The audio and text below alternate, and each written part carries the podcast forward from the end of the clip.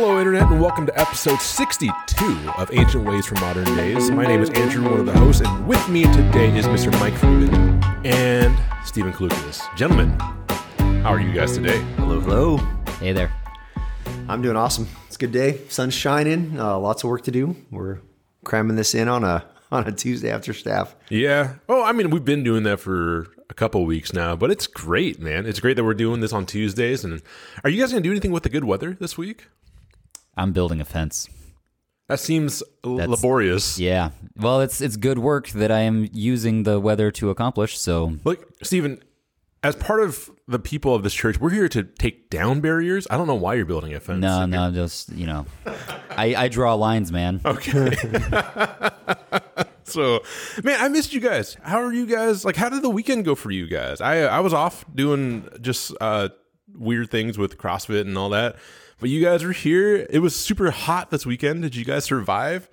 I got sunburnt out on the field on Saturday. We had a softball game, sun beaten down, and uh, Jess was at a different field with the, the sunscreen, so I got a, a little little crispy on the back of my Dude, are legs. you are you all about it? Like when the sun is just out and it's warm and you can feel yourself like baking in the sun like a piece of bacon, and but you're playing baseball or being a part of it. Are you just like, this is my jam? Like, are you all about it? Well, I'll kind of stand in the shade if I can. Okay. You know, but I'm. It's hard to when you're coaching. It's just you want to be you want to be doing what you can for the kids, and, and you want to be coaching well. And so, Okay. the weather is secondary. The the heat is secondary. The I could feel it like the sun was to my back, and I could feel it on the back of my legs, and I would like try to stand just at a different angle so the sun would hit me on the side instead of the straight on the back. I get that's why I wear a backwards hat is because I get sunburnt on my neck. Yeah. and so I'm always just trying to like protect that. But now that I don't have hair, I need to start doing something with my forehead too.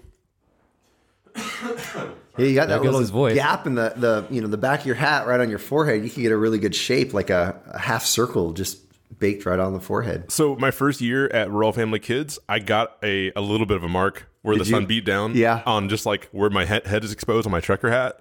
Because this was my getup was this and a pair of sunglasses. Yeah. And uh, it was super funny. That is funny. That, that like has a, a Airbender or Dragon Ball vibe to it. I think I I think you're right. Steven, growing up, man, were you an indoor kid or an outdoor kid? uh, both. okay. Um, I was outdoor until 9 a.m. and that's when it got to be 100 degrees. So then I went indoors. Okay. No, um, Southern California, man. I mean, I forgot you- You, yeah. you go out rollerblading, you go out biking. You can only be out for so long. You know, you gotta you gotta come in when mom says come in. So I did a whole lot of reading and as many video games as my parents would allow me to play. Okay, okay. I didn't have those kind of restrictions, and uh, now that I'm older, I'm starting to enjoy the weather more and more. But when I was younger, as soon as it got really bright outside, I'd be like, I don't want to. I don't want to be part of this. I'm going inside.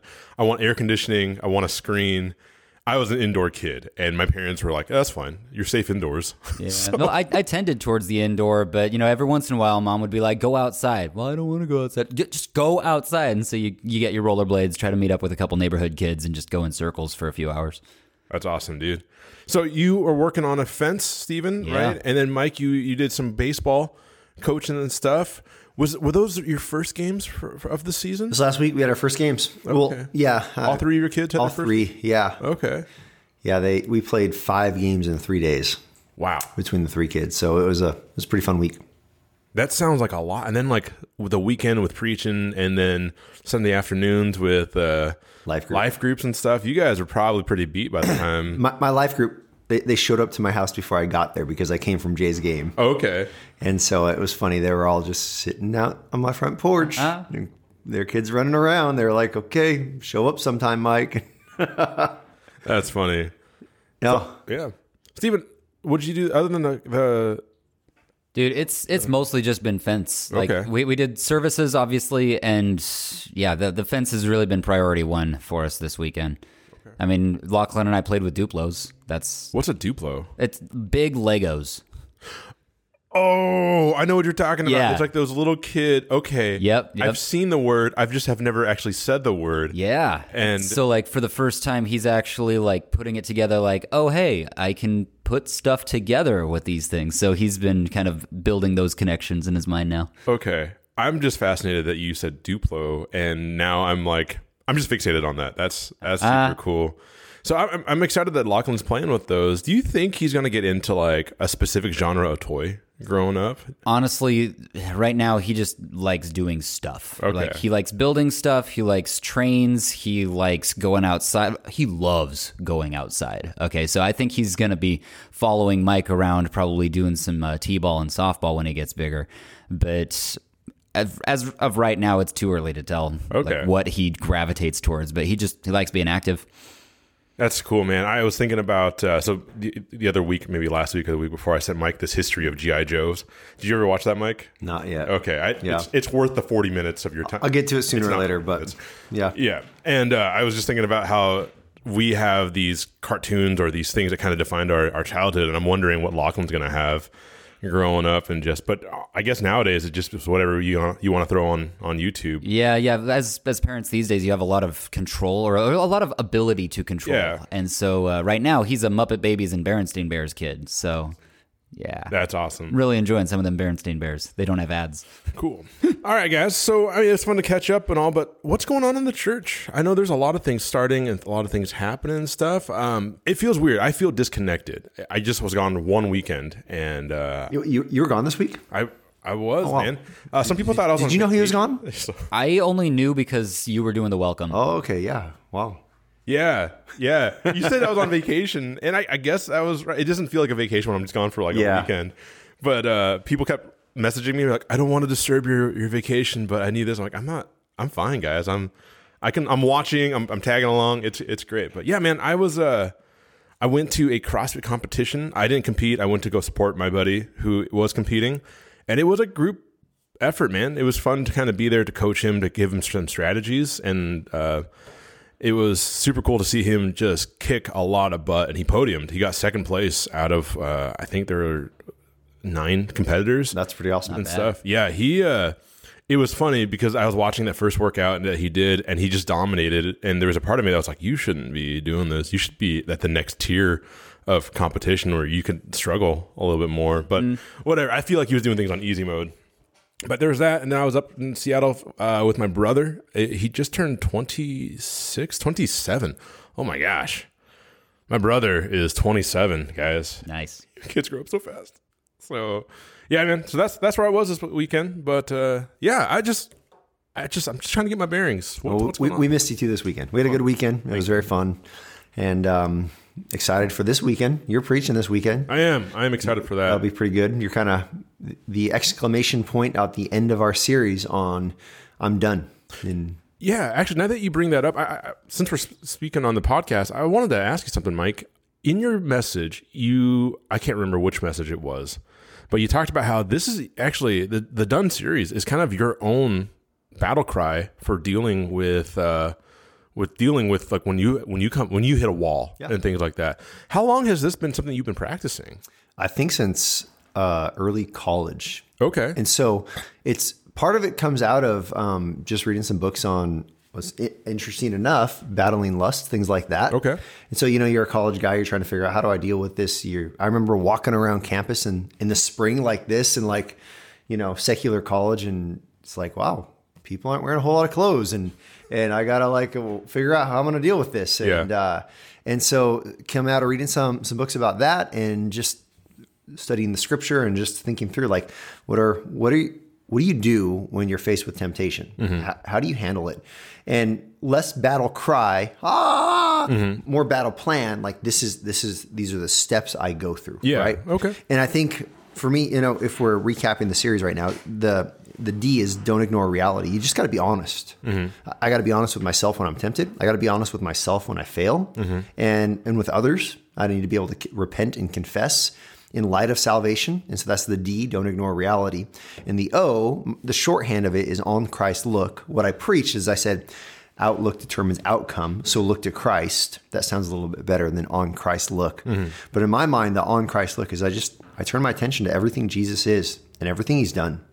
Remembering who he is, is, is that's the gospel message, right? Mm-hmm.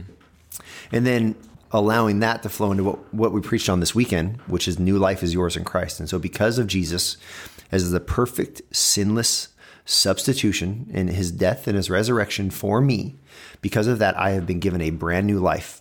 And the scripture makes it so clear, right, that, that my I have died to sin. And this is actually one of the, the foundational beliefs for, for a believer. My life group, we talked about it some on Sunday. We really fleshed it out actually. We said so often the the core belief you have about the power of sin or the power of God is going to determine your outcome in the battle. Mm-hmm. If at the very core of your belief you believe that sin is more powerful than God and your temptation is more powerful than God, you're going to fail. You're going to you're going to fall. You're going to be overwhelmed. You're going to be carrying that guilt. But if if you are willing to believe what the Scripture actually says, is very plainly, right? You have died. How can we who have died to sin still live in it? You're dead to sin. If you believe that the power of God is stronger than the power of sin in your life, th- that changes the way you battle your sin. Mm-hmm. That changes the way you go into battle and you say, I don't have to give in to my temptation. I don't I don't have to do I don't have to act in anger or pride. I, I don't have to be hateful towards someone. I don't have to, you know, pursue my lust. I that power is broken. If you believe that, y- you can walk that path of new life. I, I'm preaching a little bit now, but that's you know, that's the first three steps. And this weekend you get to Everything is about God. Yeah. That's what we're in. Yeah. And I, I get to, yeah, be the, the exclamation mark, mark on the series. I, I'm super excited for it. I have a lot of ideas and thoughts. And so I, I love preaching, man. And I love the process of sifting through what God is doing through the word. But uh, no, I, I was I actually wanted to ask you about this because uh, I I don't know about you, Stephen, but I've noticed that the series has been a little bit different. I don't I, I don't not in the sense of like content, but like there is a I've felt it now. I feel like there has been like a personal connection with you in, in speaking it. And I, when once you shared that this is part of your personal battle plan, I was like, oh man, that's where the heart connection is through this. I, I think it's really cool when um, pastors are seen as juggernauts of the faith in many ways, right? I mean, like oftentimes if you go to a church, people are going to be like, uh, the pastors are the most spiritual person here. I kind of feel like that's needs That's to just be. kind of like a, a norm, yeah. yeah, yeah. Ho- hopefully they're one of the more mature people in the church. Yeah. Hopefully. Hopefully. But uh you know, I uh um I sorry, you, you said that and I was thinking about this. I was on this youth ministry download page and they're they're asking, Hey, what's the weirdest thing you've ever seen a service in a service? And there was a worship leader who asked the church to take off their sock to spin it around in the air. And he was singing uh You Spinning You Right Around Jesus like a record something over and over again. That I- wounds me. it wounded me. Like it was. I, I watched that and I was like, Whew. I just that is hilarious from an outside perspective looking into it, but it's not. It, I don't feel like that's edifying. Like, I gotta at all. deploy some spiritual correction on a dude. So anyway, you you brought that up like maturity of le- le- leadership, and I was like I instantly thought about that. That I literally just saw that like ten minutes before we went into staff meeting today. Like, anyway, I appreciate you sharing. I don't know what to do with that, man. I don't think I can go on in this podcast. You're like I'm done. And he just walks away. Don't ignore reality. No, I, I appreciate you sharing um like a personal tool that you have used and honestly probably by now have been refining. Because that that's a lot of insight to bring into the flock to people who, if they can grab a hold of this, to walk with it. And I think I think that's why it's connected uh, with a lot of people. Not that other messages don't, but you know what I mean. Like when there's that personal touch and that that experience, like this is a this is a piece of knowledge that has been refined over just years of experience and practice, and that those are the things that people need. More than that, even, it's not just that this is something that's been refined, but it's something that we're not borrowing from an outside source and like, oh, I read this from, you know, Pastor MacArthur, you know, and he's awesome, but I read this from him and I'm sharing it with you. It's no, I've, this is what I use, mm-hmm. right? So I, I agree with you there, Andrew. It's, it's definitely very personally applicable. And it, it, it's interesting you talk about refined because it's shifted over the years.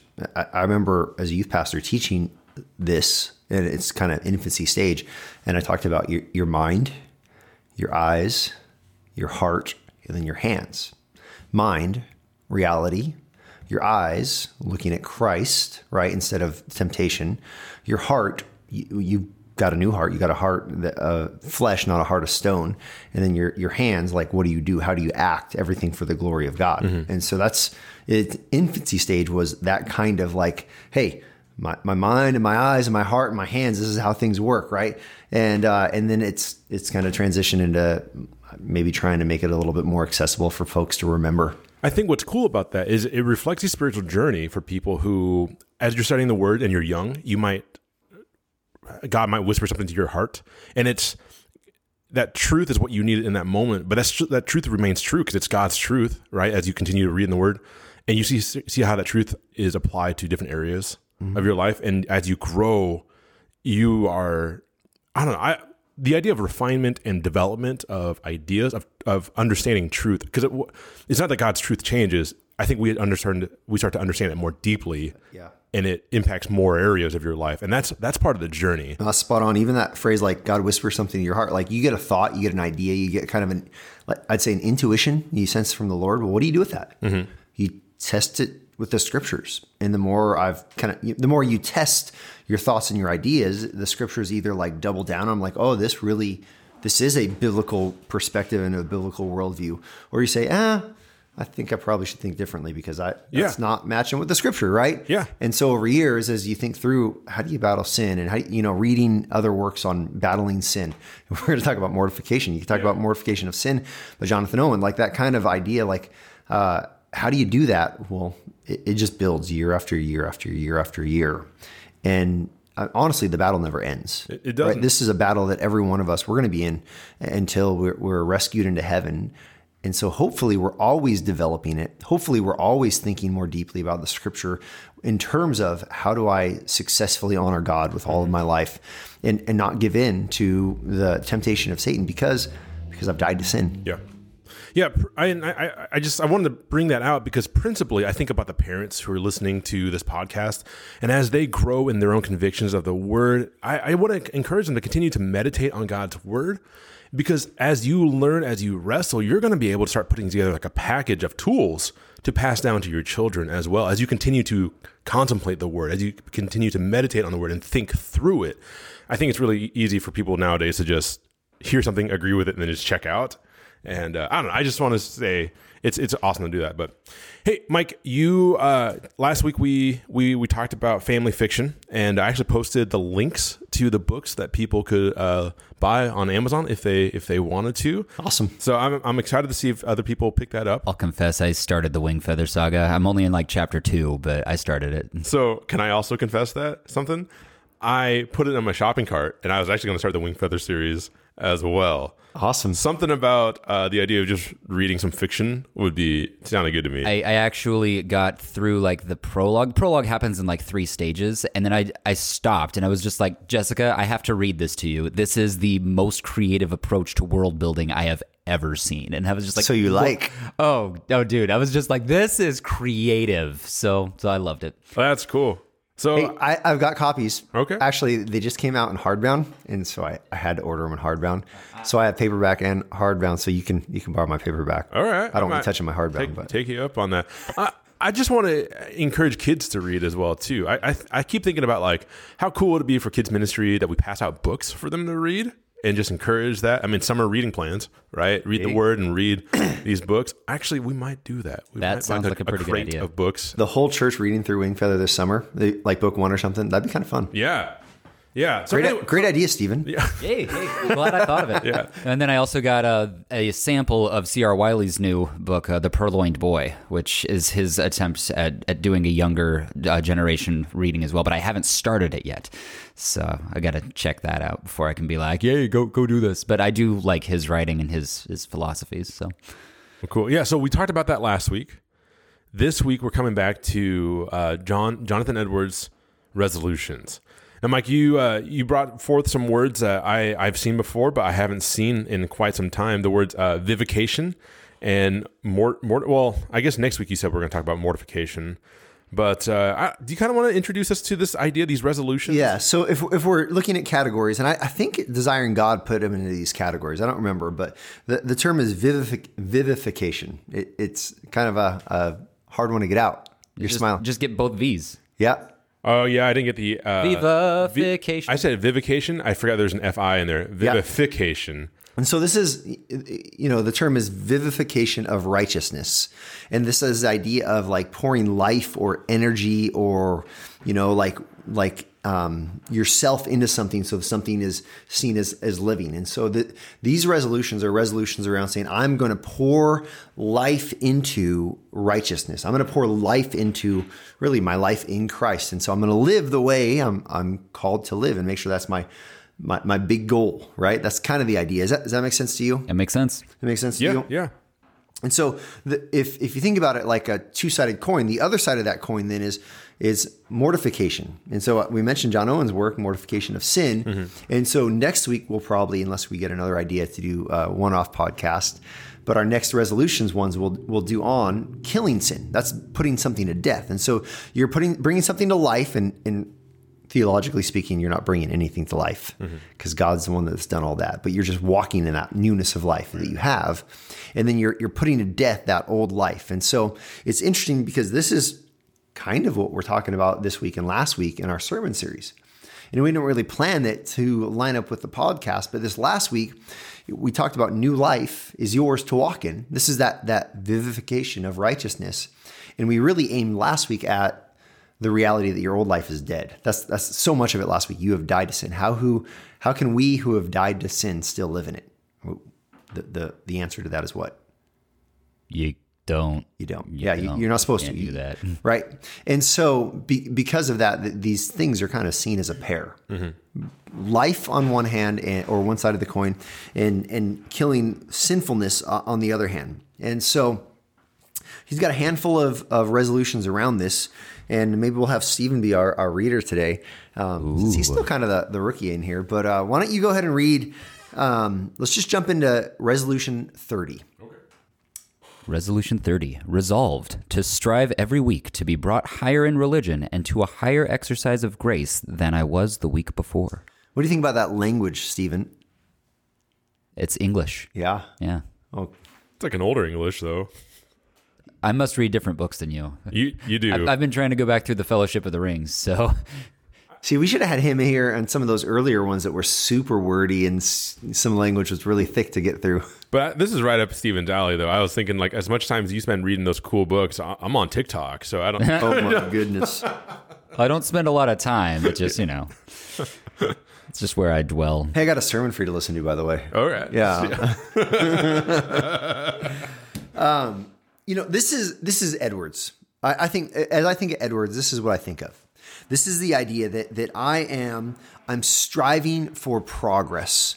I'm I'm hoping that this next week is different than this past week. I'm hoping that I'm I'm moving inch by inch deeper and further into my faith, into the life that God's called me to, right? This is I mean, all of these resolutions so far, they all come back to this idea that I'm not static.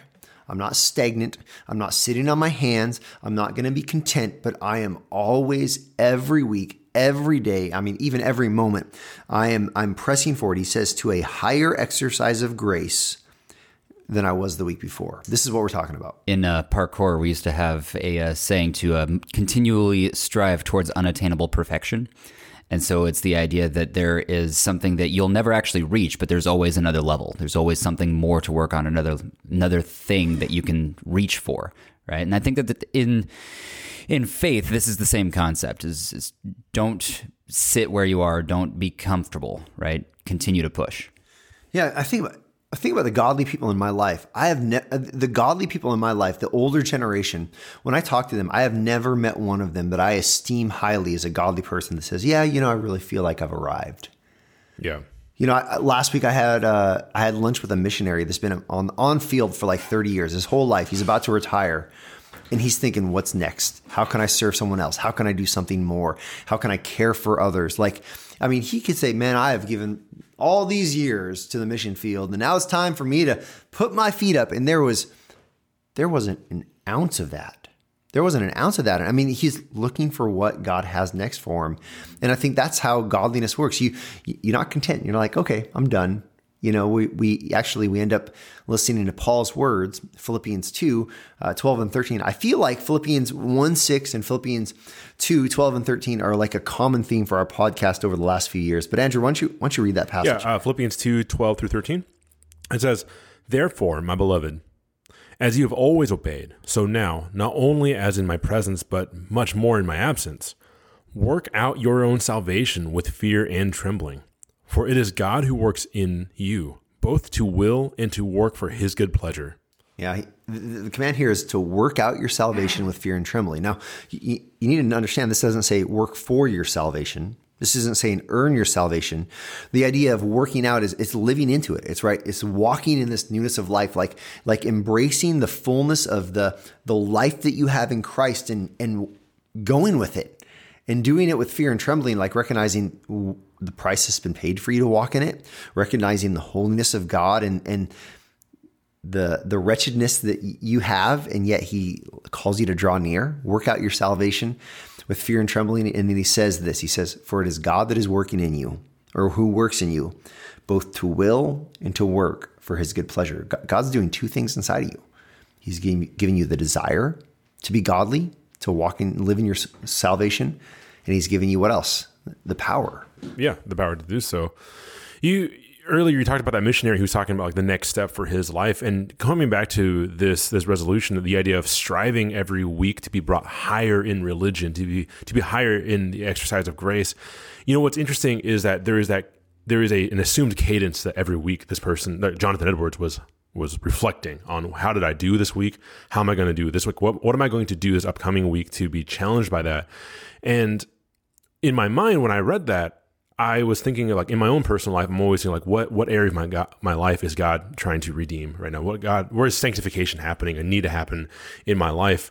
And that's one element to it. But when you mentioned that that missionary, I forget that like that that's also the case that sometimes God continues to save us and sanctify us as time goes on, but He's also preparing us for the next step. And there are times when we're like, what is the next adventure really as we as we step into things. Stephen, you just transitioned right into from the, the TSA to to oh to boy, now the secret's out. Yeah, and you you that's this is the next step for you. The next yeah, man. Yeah, and Mike, you and I have talked about this. Like I, I'm even now, I'm I've been kind of looking over the horizon. I was like, what is what is what is on the horizon? What is what is God calling me to do next after after after Valley or something like that? That's there's always something to be striving mm-hmm. towards because we want to glorify God more and more and grow in that. If you want to just put it into like an example, I mean, uh, instruments in the temple were sanctified for the purpose of use for worship, right? You don't sanctify something to put it in a storage closet. You sanctify something for use for God's purposes. Yeah. And that comes with the idea of regular reflective growth. Just praying through, like, where is God calling me to step up? And it could be the smallest thing. It could be like, hey, this week I'm going to watch YouTube less or actually maybe focusing on instead of exclusion inclusion i'm going to read my read the word more. I'm going to pray more. I'm going to check in on my fellow congregants more. And that that's an exercise of grace over the course of time. Yeah. And start where you are. This isn't saying oh my goodness i got to be reading the whole bible every week. Yeah. Start where you are. Those little steps week after week they go a long way in maturity it, it does. And I, I, like that you said that. Start where you are because it's a growth process. Um, I, right now, what's on my mind right now is um, just training and and nutrition and stuff. And a lot of times, I was talking to someone yesterday who who wanted some help, and they they wanted to cut thirty pounds in the next like six months, which possible. And what they wanted to focus on is like, what do I like? The exact number of macronutrients they need to be eating and all this stuff. And I was like, you know what, you could just do just eat an apple. Just practice these small steps, just getting more regular fruits and vegetables, and build this this lifetime. You'll you'll grow into that, and that's a lot more fruitful than crashing uh, into something huge. Fruitful. Uh, see what I did there? Yeah. Hey, he did it, not me. Yeah. I, I, totally agree with you, though. I mean, we, um, our softball team, we had a first game this weekend. I mentioned it, and it was big joy for me, right? Mm-hmm. Got a handful of kids, never played before, first game ever. They got their very first hit in the game. I mean, I could have done a backflip. I was so happy. That's that's the success you're looking for. I would love to see him do a backflip. Right? Win, I'm on it. Win or lose, win or lose. And you know, you always want to win, but win or lose, what you're looking for is that improvement. Mm-hmm. And then yesterday we had practice and we we worked on only small things. All these little small things that go into success. And uh, and it, the girls ended up having fun doing it, but I was a little worried it was going to be a boring practice because we were breaking things down to really basic things. Mm-hmm. But um, but that's how that's how you succeed. Yeah. You you master those small things. You work on those small things, even if you've been doing it for a decade. Right? Professional baseball baseball players, they still hit off a tee in their practice. Right? That's the stand that holds the ball. And, you know, oh, okay, I gotcha. Know, uh, but you working on those small things, and so start where you are. Work on small things, and and man, it you will find incredible outcomes. Reflect and take small, consistent steps. That's I think I think that's kind of the in, in your faith. Uh, that's the theme of that that resolution there. Yeah. So. Stephen, why don't you read uh, resolution 42? 42. Resolved frequently to renew the dedication of myself to God, which was made at my baptism, which I solemnly renewed when I was received into the communion of the church, and which I have solemnly remade this 12th day of January, 1723. Yeah. So he's saying, here's what I'm going to do I'm going to remember and I'm going to renew my dedication. He's saying, I, I'm going to make dedication a big deal for me. I'm going to constantly be working on how dedicated I am. And he, he actually uses a kind of a time frame. What's the time frame he uses here? Uh, looks like he does it frequently. Frequent. That, that's a good observation, Andrew. Spot on. uh, frequently, frequently. That what what he's saying here is how often should I renew my dedication to the Lord? It's, it's interesting. My my son, youngest son, Asher, on Sunday he turned in a card. We've got three different cards on our weekend service that people can fill out. One of them them's a I'm new to Valley, just want to connect. One of them is uh, hey, I want to get involved in things. And then there's a prayer request card. And on the bottom of that prayer request card, we have this little line that says, Today for the first time, I'm trusting in Jesus as my Savior, right? Well, Asher's done this before. He's he's trusted in Jesus before. We, I mean, he he can explain the gospel. He he he knows it. Uh, and he shows repentance. A lot of cool things in his life, and yet he he did it in that service. You know, that's why. Well, a lot of kids do it over and over again. But honestly, we should be doing the same thing. Yeah. Not saying for the first time. You know, you don't have to walk around week to week. Maybe I'm not saved. But there should be this this constant kind of renewal, this constant remembering of, of that moment where we put our faith in Christ and then renewing it over and over again. Yeah, it makes me think about, you know, when you're in high school and you go to youth group, everyone like you go to camp and there's like this big emotional like I'm to give my life to Jesus and it's all emotional and it's it's super cool in, in many ways and it's interesting in other ways. A lot of the kids back then, when I was when I was in youth group, they would look to this one moment like, but that's when I gave my life. Group. That's when I dedicated. I'm like, well, what's stopping you from rededicating right now? What is what's what's stopping you from like uh, other than all the hype and everything else? Like, why not just give your life to Jesus on a regular basis, recommit, because there seems to be a lot of energy when you make that first step, right? A lot of people um, at the beginning of the year, actually, we started doing this uh, under the theme of resolutions. When you make a commitment to be healthier or something like that, you peter out a little bit. But if you regularly commit to something, if you regularly remind yourself of what you're about, you that starts to build a little consistency, and you start to see growth in that, and it keeps you on the on the straight and narrow in many ways. And I actually think the Christian life has built into it certain rhythms that help you do this, right? I, I wrote a few of these, and, and one of them is when you go to someone else's baptism, you can't help but, in a sense, I mean, hopefully you can't help but renew your commitment. When someone says, This is what Christ has done for me, you remember what Christ has done for you, and you're, when, when you remember. Mm-hmm. In fact, a gal told me this last week. She says every time there's a baptism, she cries, right? She's like, I can't help it. I cry during baptisms, right? Like, why? Well, it's a display of the grace of God. It's remembering that grace has been extended to you. And so a baptism or or what is the purpose of communion? You want to answer that? You- I was actually going to just say, hey, I was thinking the same thing. Um, is that here Jesus has said, every time that you do this, do it in remembrance of me. And so it's a of constant reminder of his sacrifice, which leads to our atonement. Yeah, I, I- wonder what's going on in the mind of other people when we take communion. But I, kn- I know for me that as we read through the scriptures and as we practice it, man, I am preaching the gospel to myself in those reflective moments because I need Christ. And whatever has happened, I'm recommitting right there and right then. Communion is an awesome thing. It is. Yeah. And I actually think, honestly, our, our rhythm of, of worship service on the Lord's Day every week is this built in way to renew your dedication to the Lord. I mean, every, every time you come to a worship service, once again, you're singing. You're singing the praises of God who's rescued you. Once again, you're sitting under the word of God that's been opened. And hopefully, you're being encouraged and challenged, right? There's always encouragement and hopefully always challenge. And, and you know, in preaching, what we try to do when we preach, we don't want to give a sermon that, hey, I'm just going to encourage your socks off and tell you how awesome you are and how loved you are. Like, mm-hmm. I'm going to do that, but I'm also going to do the other side of that. And because you're this, walk in it. The other side's true though. When someone comes to a service, we don't want to just be like, hey, here's how messed up you are, and here's all the wrong you've done, and you should be feeling guilt and shame.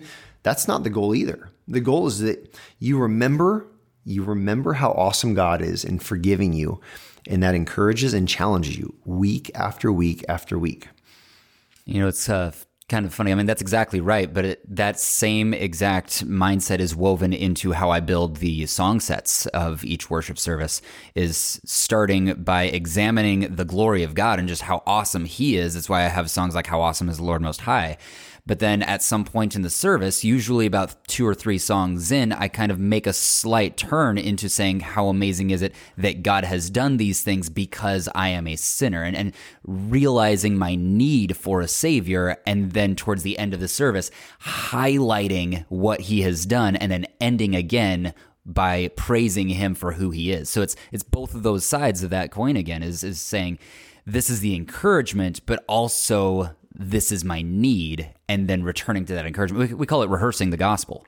You know, and we do that every week. You know, along with the idea of renewal, I, I think of I can't remember what pastor I was listening to when I was in college, but it, has been described to me at times that uh, there's a philosophy that the the weekend service is all like a team huddle, as in like all the Christians are getting together because this you said this before, Stephen. Like the services are, are for the Christian. As we come together, we gather around God, we gather around His Word, and we are getting our minds right and focused because we we're about to be sent back out into the world.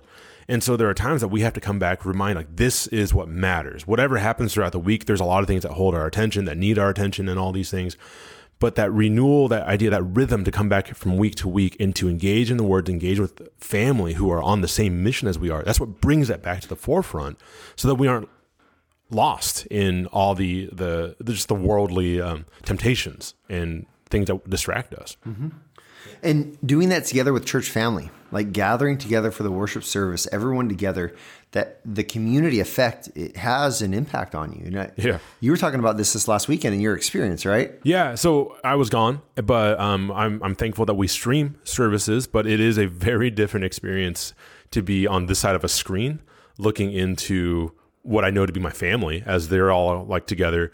Um, it's interesting. Saturday night after Saturday night after the competition, I I went home and I, I knew service was starting, so I, I, streamed it. I had it on my tablet, but I was tired, man, and so I I was laying in bed watching the service, and uh, it was a weird experience knowing that like this is a very important thing but the posture of like my comfort right now to just be like under the covers and doing whatever like it's very disengaging. It's very like technically I'm a part of this, kind of maybe not even technically, but it's not as edifying as like being with my brothers and sisters. So actually, the next morning, uh, my mom actually watches the services. Um, we gathered around the TV together, and it was fun engaging together through that. That, that, that was a different fellowship, but that's We've heard yeah. about that from folks. I mean, yeah. there's folks in our church that are still waiting for their their COVID vaccine. That's and so they haven't come back yet. And and I hear from them that they miss it and they want to be back desperately and they long for it. And yet, you know, for whatever reasons, people have not engaged. And then the flip side of that is those who I, I think there's some that maybe say, "Hey, I'm kind of used to not going to church now." And I'm kind of, you know, using my Sundays or my Saturdays to do whatever I want now. And and you know, you, as a pastor, my heart like grieves for them because they're, they're missing this opportunity to renew their dedication week after week after week on the Lord's day. And and I, I guess if that's you and you can, I, I would encourage you come back to worship service, even if you're not part of Valley, even if you're the person listening to this in the middle of Illinois or whatever it is, like go back to your church service, be connected with your church family, and allow that weekend rhythm of dedication to, to encourage you in your faith. Yeah, this is all under the theme of vivification, the idea of like if you're going to walk that life, or or actually another book that I've read, um, I think it was Every Man's Every Man's Battle. They use a philosophy of like there are there are two dogs in your heart, right? and the one you feed is the one that's going to win. So if there's a dog that like wants to sin, that wants to do whatever, and then there's a dog that like the spirit wants to do the right thing and wants to do what God's called him to do, whatever you feed is what's going to overcome and overtake. You're missing the opportunity to feed to feed your soul. Yeah. Vivification is the idea right, that we're growing towards that. We're we're investing our energy, our efforts into the idea of sanctification that God is growing us. And so when we're not a part of the church, when we're going through the motions of technically doing what we're supposed to be doing, uh, you're really strangling your your spiritual life, is what you're doing. Oh, I, I like to, to put things into like um, old Roman military imagery for the youth group and whatnot, and it's kind of like the difference between soldiers that are marching drills and swinging their weapons, and then off to the side you've got this kid with a stick. You know, like you, you might be going through the motions, but you're not part of the platoon. You you need to you know get there, be with your brothers and sisters, because that's how you're going to be effective in battle. Let's keep going. I mean, we're kind of uh, crawl enthusiasts actually, but um, Stephen, why don't you go ahead and hit 43? 43. Resolved, never henceforward till I die, to act as if I were in any way my own, but entirely and altogether God's. Uh, excuse me. Yep. And then uh, along with that, this this makes me think of the passage from 1 Corinthians 6, 18 through 20. Andrew, if you want to read the text. Yeah. Uh, First Corinthians. Yep. Flee from sexual immorality. Every others every other sin a person commits is outside the body, but the sexually immoral person sins against his own body. Or do you not know that your body is a temple of the Holy Spirit within you, whom you have from God? You are not your own, for you were bought with a price. So glorify God in your body. Yeah, and this is what Edwards is saying here. He's basically saying, you know what? I'm I'm never henceforth t- till I die to act as if I were in any way my own. Um, this is rubs against our you know our cultural sensitivities, right? Like, what about my free time? What about my money? What about my leisure? What about my hobbies? You know, like the reality is for the believer is that stuff's gone. Mm-hmm. I'm not my own. I mean, that's not to say that I don't have any kind of leisure time or enjoy, a, you know, a tabletop board game with my family, but it's to say that there's a different focus, there's a different priority. Mm-hmm. and, and there's a different need there because like i because you you could read that and interpret that as like okay i'm just going to work for the lord all the time and never stop to like smell the roses and do these things. But that's not what we're called to do. You're supposed to invest in your family. You're supposed to rest. You you honor god when you rest. You you can honor god when you are hiking and enjoying his creation and tying that back to him because everything is about god but if you do it solely for your own edification and just for your own pleasure and it's selfish, divorced from everything else, Right. we go down a really bad road. It's like Mike was just saying, like my me time. Well, me time implies that you are somehow like drained by investing in other people. But I mean, the Bible talks about refreshing others, and you'll be refreshed. So there's there's just a disconnect there. And the guardrails you guys are putting up are wise, right? This isn't saying, "Oh my goodness, I'm not reading my Bible every second of the day. I must be a sinner," right? Mm-hmm. I must. This is saying, how do I think about? What's my philosophy? What's my my worldview about how I think about my life? I I belong to God. He has rescued me. And so I want to live in light of, of, of that truth. I want to bring him glory. I want to live in a way that's not pursuing my, my selfish ends. And I think the next resolution actually, it brings even some clarity into this. Um, I'll go ahead and read this one. It says, Resolved that no other end but religion shall have any influence at all on any of my actions, and that no action shall be, in the least circumstance, any otherwise than the religious end will carry it. And again, kind of wordy here, but but what he's saying here is he's saying I'm I'm going to examine the influences of my life and think through what are what are the things pouring into me that are causing me to act certain ways. And the reason I think this overlaps with the last one because it says, you know, I- can I can pursue lots of different things in my pursuit of Jesus Christ. Um, but it forces us to ask what are the things that I'm pursuing or what are the influences in my life that aren't helping me do that and then weed them out. And so my example here is is um, the last few weeks I've been watching a lot of YouTube videos on how to pitch a softball. The reason I'm doing it, well, I'm coaching softball and I'm not really good at it. uh, I'm not good at pitching, at least. I, I'm trying to figure that out. That's not, I was a baseball player, not a softball player, but my daughter, God bless her, she loves softball and she wants to be a pitcher. And the girls on our team need to learn to pitch. I'm learning this. I'm spending a lot of time, it's a lot of influence on my life, but I'm doing it so that I can benefit others and so that I can be a light in the community. I'm doing it ultimately so that I can be some, seen as someone who's trustworthy as I share the gospel into lives of people. And, and so it all connects. And it's not just, well, I really love sports. And so my life is about sports and all I do is think about sports. There's, there's a bigger picture. And that's the, that's the really the guiding influence, recognizing that I'm not my own. Does that make sense? No, that, that makes sense because that's so.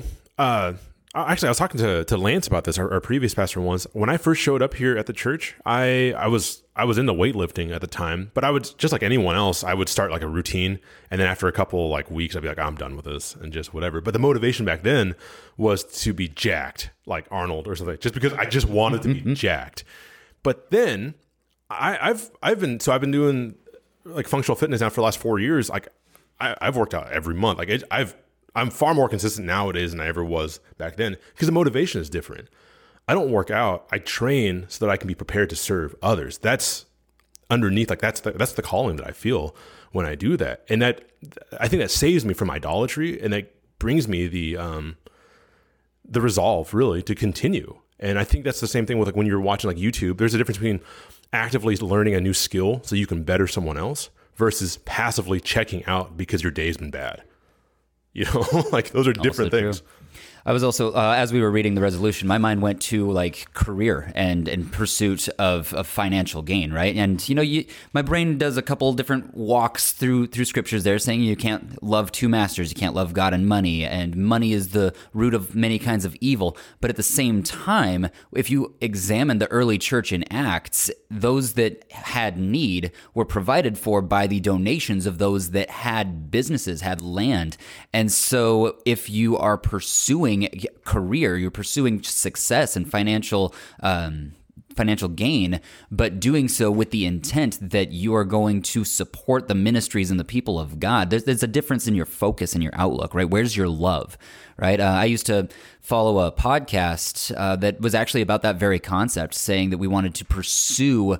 Um, business success and, and enterprise for the glory of God. Because if you have that sort of influence and you have that sort of resource, you're able to deploy it in your community and and reinforce the work of the people there. Yeah. So um, Let, us handle this last one. Stephen, you want to go ahead and read that one too? 45. Resolved never to allow any pleasure or grief, joy or sorrow, nor any affection at all, nor any degree of affection, nor any circumstance relating to it, but what helps religion. Yeah. I had to read this a few times. At first, I felt like he did not complete his sentence. I was reading, I was reading him saying, "I'm never going to allow any of these things," and I was waiting for him to say, "I'm never going to allow any of these things to do something." To do Mike what? Just gaslighting Jonathan Edwards.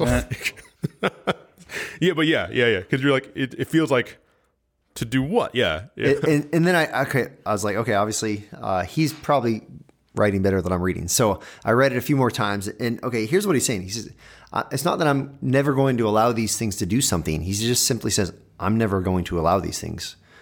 Period. That, that that's it. That's the tweet, right? Like, period. That that's it. That's I'm not going to allow these things. And so, what are the things? What are the things that, that he is not going to allow? As you guys read it again, list them off for me. Pleasure, uh, grief. Joy or sorrow. eh, yeah, Un- unless they do what?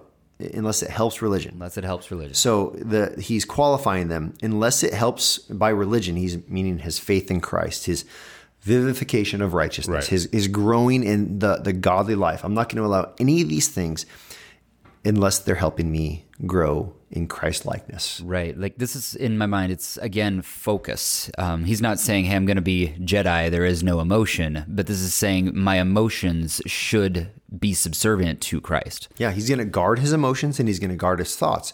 And this again, this is a common theme, and maybe this is a theme because I have teenagers in my household, right? One's a teen and one's a preteen, but we have this conversation all the time. I think we maybe even had it last week. The difference between uh, understanding your feelings are real, but they're not always true, right? Like, okay, I feel angry or I feel upset or I feel slighted. Okay, but what's true? Well, what's true is that I'm loved. What's true is that I'm forgiven. What's true is I, I have a purpose and I have a hope. Those those things battle with each other. And he's saying, I'm, I'm not going to allow the things that take away from what's true and take away from what keeps me moving forward. You know, what's interesting. You could also interpret this as like because we are emotions. God gave us emotions. It's also about where are you going to spend that emotional energy, and if it's going to be on something that's that'll help the faith move forward.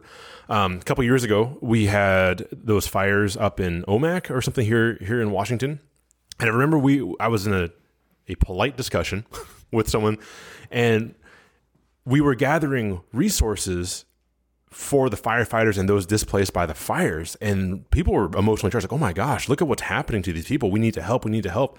And there was an individual who was like, well, why are we caring so much about that? The, the Red Cross is there, it's fine. But look, look at the stock market right now. If you're invested in this and this and this, you're going to lose all this money and all this. And I remember listening to this and thinking, like, why are you crying over this? This you're not really that invested in whatever. There are people's lives that are being displaced and going terribly because of these fires. In that moment, like I, I know for me, because I, I had some investments in that, I was like, I can choose what I'm going to care about. Well, and even even there, like, yeah, there are people who in that stock market loss, yes, they lost a lot of money, they lost a lot of resources, they probably were going through some hard times. But one of these things is something you can do something about. The other is not. You can't just fix the stock market, but you can go Right. provide relief mm-hmm. to somebody who's been ousted from their home. Yeah. So I, I think if we're, we're understanding the, the all these things rolled together, then I think the question I would ask someone is, what what is it that's controlling you? Like what what is it that's guiding you? Is it this image of this vision that that I'm going to pour as much life as I can into my religious affection? Mm-hmm. Am I going to pour as much life as I can into the life that I have in God? Or am I going to let lesser things own me? Am I going to let lesser things control me and sway my heart and, and kind of capture my attention? I think all of this kind of builds into okay, I'm going to vivify righteousness, which is by definition a right relationship with God. I'm going to mm-hmm. vivify walking with God. That's the point here. That's what all of these resolutions are. And so for our listener, we'd say, hey, what does it look like for you to make a resolution around that? What does it look like for you to not make excuses? That's part of what I love about Edwards. He, he's he doesn't like play halfsies. He's like he doesn't go like I'm going to go into it a little bit, like put my toe in the water. He, he's like diving in head first. What does it look like for you to dive in head first to the life of righteousness, of holiness, and of purpose that, that we've been given in Christ? That's the the real question. And we see there are many options you can take to make resolutions. A lot of these were reflection. A lot of them was uh, taking small steps towards things. And right here, it's just, I guess, going along with even small steps is just like making sure that your emotions are invested in the right, proper things that can be within your control. Uh, man, you shared a lot today, and it made me think about idolatry in my own life. It made me think about like there are times I'm like, yeah, I care about the kids in the youth group and church and all these things, but a lot of all my extra time, man, I am I. There was a time that I was thinking about competing, and but in an, at an unhealthy level, and like all my free time was going towards like just training and training, not because I wanted to help anyone, but because I wanted glory for for myself. And after a while, I was like, this is, I took something that God gave me and I perverted this. And it's taken away from helping kids and helping other people. And so that's that's what was controlling me at that moment. So mm-hmm. just taking the time to reflect on that, I think is a, Yeah. yeah. Next week we're going to come back. We're going to do the other side of this coin. How do you kill your sin? Kill it with fire. Kill it with fire. Yeah. But uh, how, how about I pray and how Yeah. about we call it a day? Sounds good. Oh, Father, we thank you for this day. We thank you for the new life that we've been given. We thank you that those who are in Christ Jesus, the old life has passed away and the new has come. And God, I pray that you would give our listeners a, a strong desire to walk in that newness. I pray that you would remind them that that desire comes from you and it doesn't just come with the desire that is that is without ability, but you give the power as well. You give everything we need to follow you the way you've called us to follow you. And God, I pray that this would result in us pouring energy and life into our walk with you. I pray that this would cause us to love you even more because of your great love for us. And God, we thank you for the example of, of Jonathan Edwards and, and the ways that he did good. And God, I pray that we would follow that and, uh, and we would bring you honor and we would bring you glory. We pray in Jesus' name. Amen.